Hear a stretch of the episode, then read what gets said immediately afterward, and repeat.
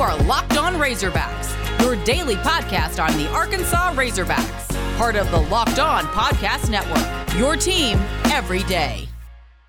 Welcome into the Locked On Razorbacks podcast. I am your host, John Neighbors. I am also the host of Out of Bounds. You can catch every weekday afternoon from 1 to 4 on 1037 The Buzz and 1037thebuzz.com. Hope everybody had a wonderful Monday or Tuesday, depending on when you listen to this, or even a Wednesday. But uh, great times for Razorback baseball. Getting the sweep of the college or State Farm College Baseball Classic, whatever it's called. Yeah, something like that. It's great wins. Uh, the fact that you basically won the Southwest Conference of the 2021 season in baseball, uh, beating Texas Tech, Texas, and TCU the way you did, it's exciting, man, and it, and it's awesome to see, and it's awesome to see uh, how this team is, going to continue to develop, and that's what we're going to talk about today. Is not only this great team, but uh, what the rest of the college baseball season holds.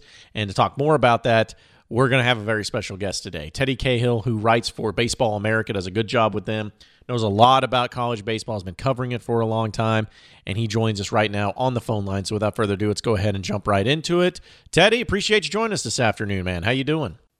Absolutely, it's uh, it's just glad to glad to be able to talk about college baseball, about what's happening on the field, about games that are actually being played. That's uh, it's a great feeling this time of year. Oh, no doubt about it. And it was kind of sad, and I'm sure for you too, that we got uh, kind of got screwed out of a shortened season last year, and we didn't get any postseason or really any conference. But to have like a tournament like this or, or a series like this down in Arlington, I felt like was just the perfect refresher to get us back and excited for college baseball.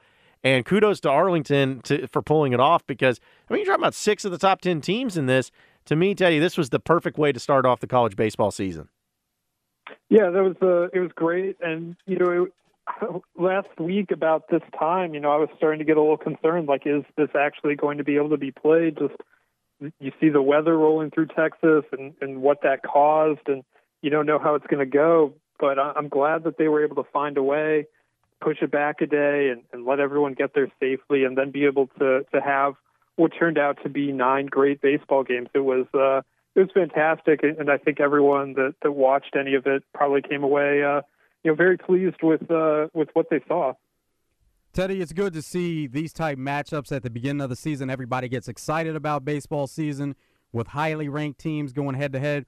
But what actually can you take from these games to begin a season to see um, just how the, the outcome is going to go and how good these teams are going to be moving forward? Yeah, I mean, there's only so much you can take from any one weekend, and especially opening weekend. These are three games out of 56, hopefully. Uh, and when you look at what, say, a Texas had to go through, uh, not really being able to practice the week leading up to it, you know, where everyone is mentally as a result of all of that, you know, it, it's hard to say. But, you know, I, I think that if you're Arkansas, you're absolutely very happy with the way it went. Uh, you're looking at three wins against high quality competition, and, and you're able to see, most importantly, you're able to see how your team stacks up against other players with the bright lights on and a, a, in a, a really high profile event just against high quality teams. That's something you can't simulate in practice. It's some, something you can't simulate in fall ball. Even if you've been able to play outside competition, you, you can't simulate what this weekend provided. So looking at the Razorbacks specifically and them going three and zero, I think it was surprising to a lot of Razorback fans. I, I had them say, hey, if they go one and two, that's fine. Two and one would be great, but three and zero that'd be unheard of. But how did they go three and zero? How were they able to win these games and be as impressive as they were against high quality opponents? Well, they did in a couple different ways. The the first game, it was a lot more about the offense. The next two games, it was a lot more about the pitching staff and again, I think that's encouraging that they're able to win a couple different kinds of games down there uh, because you know you, you have to be able to win with your pitching, you have to be able to win with your hitting. Obviously, not not everyone's going to click all year long at the same time. So I, I think that they did a good job of of finding a way to to score some runs and the pitching staff was uh, was very impressive, just running out there a lot of really uh, really good arms, and, and they did their jobs, especially again on, on Sunday and Monday. So what what were you able to take away from that pitching staff? This was like the big unknown coming into the season, and uh, you see him go out and perform well with a lot of arms. So uh, what was the big takeaway for you? I think that you know the the stuff they were showing was very impressive. You had a lot of guys pumping a lot of really really powerful fastballs, some good breaking stuff. That was good. It was good to see Lael Lockhart go out there and and pitch well in his Arkansas debut.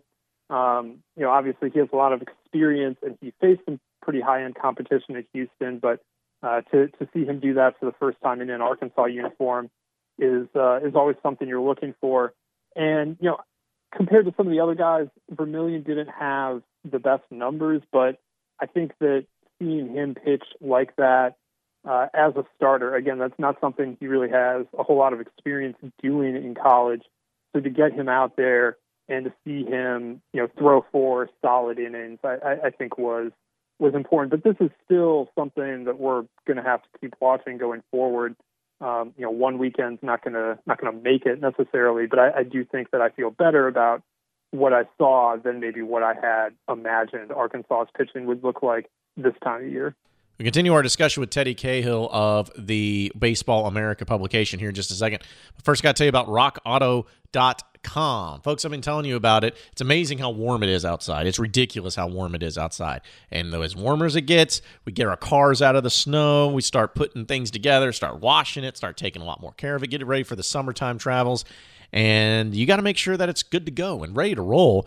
And for all you do it yourselfers, there's no better place than rockauto.com. It's a family business. It's been serving auto part customers for over 20 years. Go to rockauto.com and shop for auto and body parts of in, of hundreds of manufacturers, no matter the make or the model. And if you go to rockauto.com now, write locked on and how did you hear about us box so that they know that we sent you here on the Locked On Razorbacks podcast. Amazing selection, reliably low prices, and all the car parts you'll ever need at rockauto.com.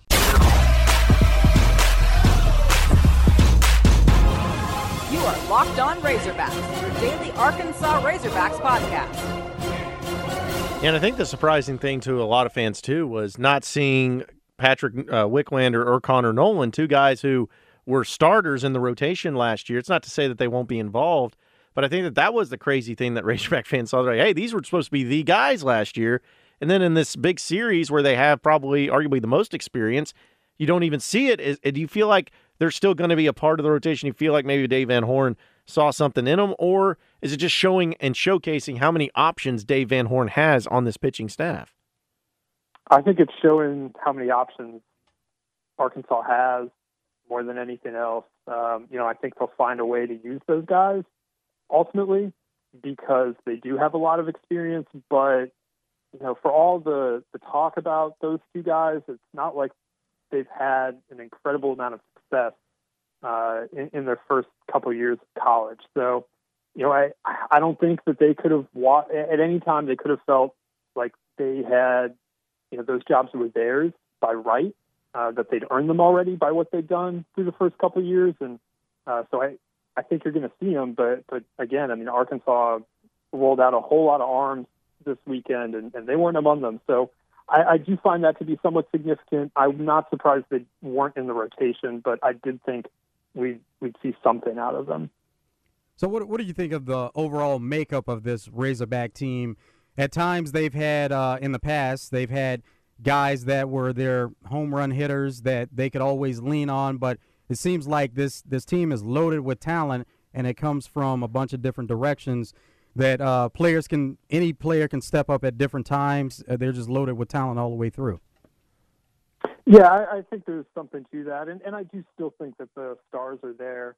Uh, you know, Christian Franklin is is outstanding, and uh, Robert Moore didn't have the best weekend, but you know, what you saw from him early on last season was very impressive, especially for a freshman.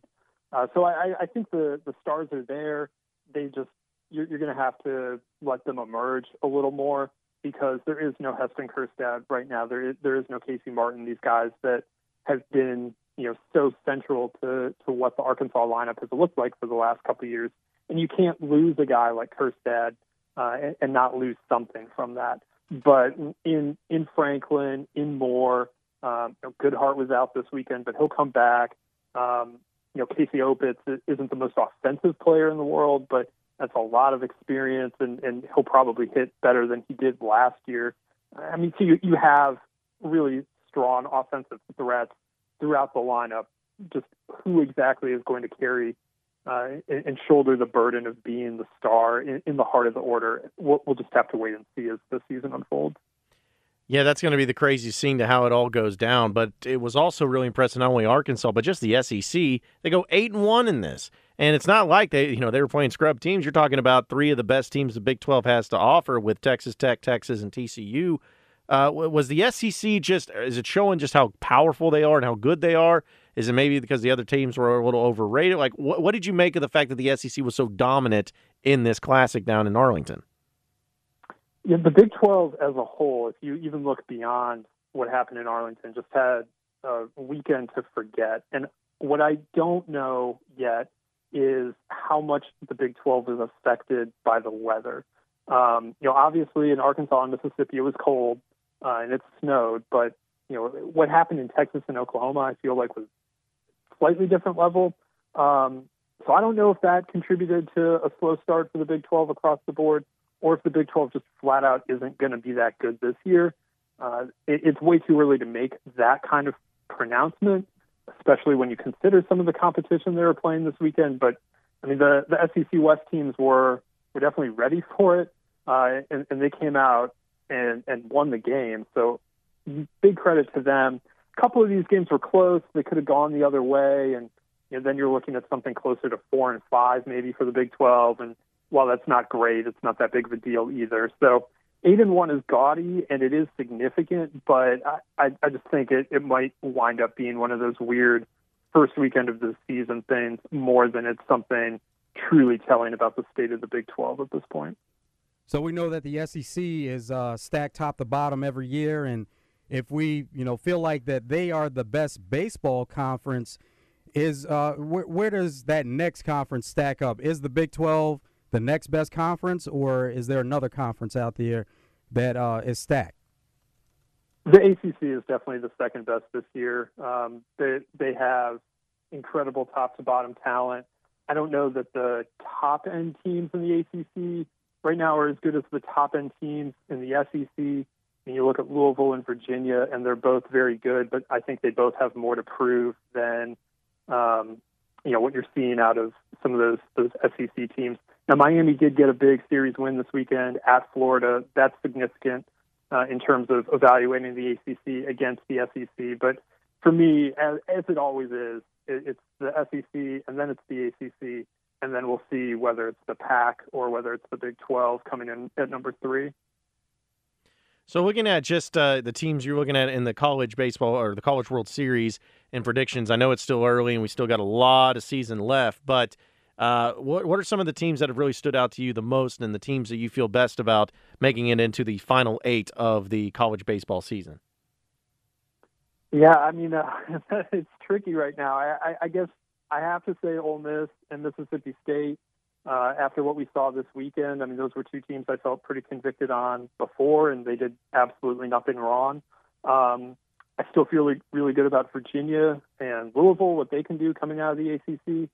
Uh, those are probably the, the four I feel the absolute best about. Arkansas, I feel pretty good about, but I just want to see a little bit more from this pitching staff. I guess I, I I don't know quite what I want to see more from them, but you know, I, it's just it's so new to me right now. Still, what what this pitching staff looks like, I, I, I just would like to see them do this for a couple more weeks before I maybe uh, fully uh, un- understand what it is they're they're attacking hitters with and, and how how just how consistent they're going to be uh, throughout the course of the season. But you know, if, if you take those five teams and, and throw in a Miami or a Florida, um, you know, you're you're probably pretty pretty well along to to putting together the, the eight teams that are heading to Omaha I, at this point. I would say. Teddy, at Baseball America, you guys focus on recruiting. So, how does Arkansas stack up not only with the current class, but in years to come as far as recruiting for Baseball America? Yeah, I mean, the as long as they've got uh, you know that that that ballpark to recruit to, you know, that's a that's a big advantage, and what they're building there right now, you know, only only is going to help that. When, when you talk about facilities, Arkansas is one of the, uh, the the top flight teams across the country, and so they are going to be near the top of the recruiting rankings most years. And Uh, right now, they've got a top 10 class for the 2021 group uh, that would be showing up next fall. Uh, we'll see, you know, anytime you're talking about recruiting in baseball, you have to throw in the fact that the major league draft could, you know, really affect things and, and wind up, uh, you know, with, with a few of these kids going on uh, into pro ball rather than, than moving on to college. But I like what Arkansas has. I like what they do. You know, Dave Van Horn very involved on the recruiting front, but then you look at what his assistants do, especially Nate Thompson as a recruiting coordinator, and, and they're doing a great job. And I mean, you see it year after year just in terms of what what the newcomers can do uh, there for the Hogs. I mean, you look just this weekend at, at what Jalen Battles is doing at, at, at shortstop and bringing him in from the junior college ranks. I mean, that's a really significant addition to this year's team. Continue our discussion with Teddy Cahill of Baseball America here in just a second. But first, I got to tell you about betonline.ag, the fastest and easiest way to bet on all the sports action. Even though football's over, still got plenty of college basketball in the NBA, as well as the NHL's in full swing. And the best thing about it is you get real time updated odds and props on almost anything you can imagine. BetOnline.ag also has you covered for all the news, scores, and odds and is the best place to place your bets, and it's free to sign up. If you head to the website right now at betonline.ag or use your mobile device, sign up today and use promo code LOCKED ON for 50% off your welcome bonus on your first deposit. Simple as that. Use the promo code LOCKED ON for 50% off your welcome deposit at betonline.ag, your online sportsbook experts.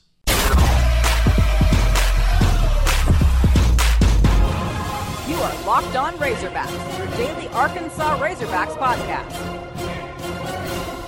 Yeah, that's the thing, and I always think about it with college baseball. And Dave Van Horn and many coaches have spoken out. It just seems like college baseball has so many things that need to be fixed, and not just with the game, but the the way that things are done. You're talking about scholarship limitations and and you know having a third assistant coach and all that. Uh, what's it going to take for us to get to the point where the progress is being made in college baseball that's needed to continue to grow the sport because it seems like it's uh, it's like you got great players, great everything, but the fact is is that it's still only 11.7 scholarships It's got to be frustrating and and annoying and you have the the guys going for the draft. At what point in time will we be able to get to a point where finally college baseball starts making the right moves and making the right decisions to continue to grow this ever popular sport?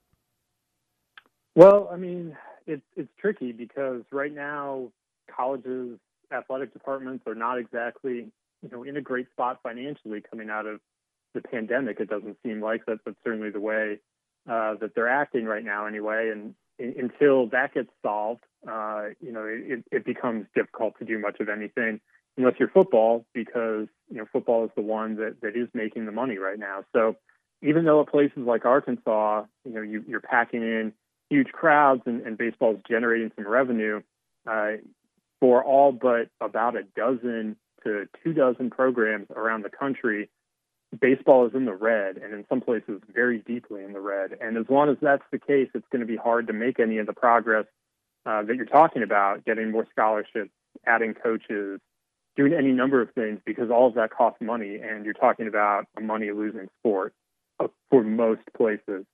And you know that that's one of the great questions right now around college baseball. How do you fix that? And you know, some people talk about pushing the season back. Would that help attendance? Would that help TV ratings to get it out of college basketball's shadow? Uh, maybe it would, maybe it wouldn't. But uh, no matter what you do right now, uh, until baseball can find a way to be at least more uh, revenue neutral for more schools, it's uh, it's fighting an uphill battle in terms of a lot of those those items that people around the sport are, are so hopeful for.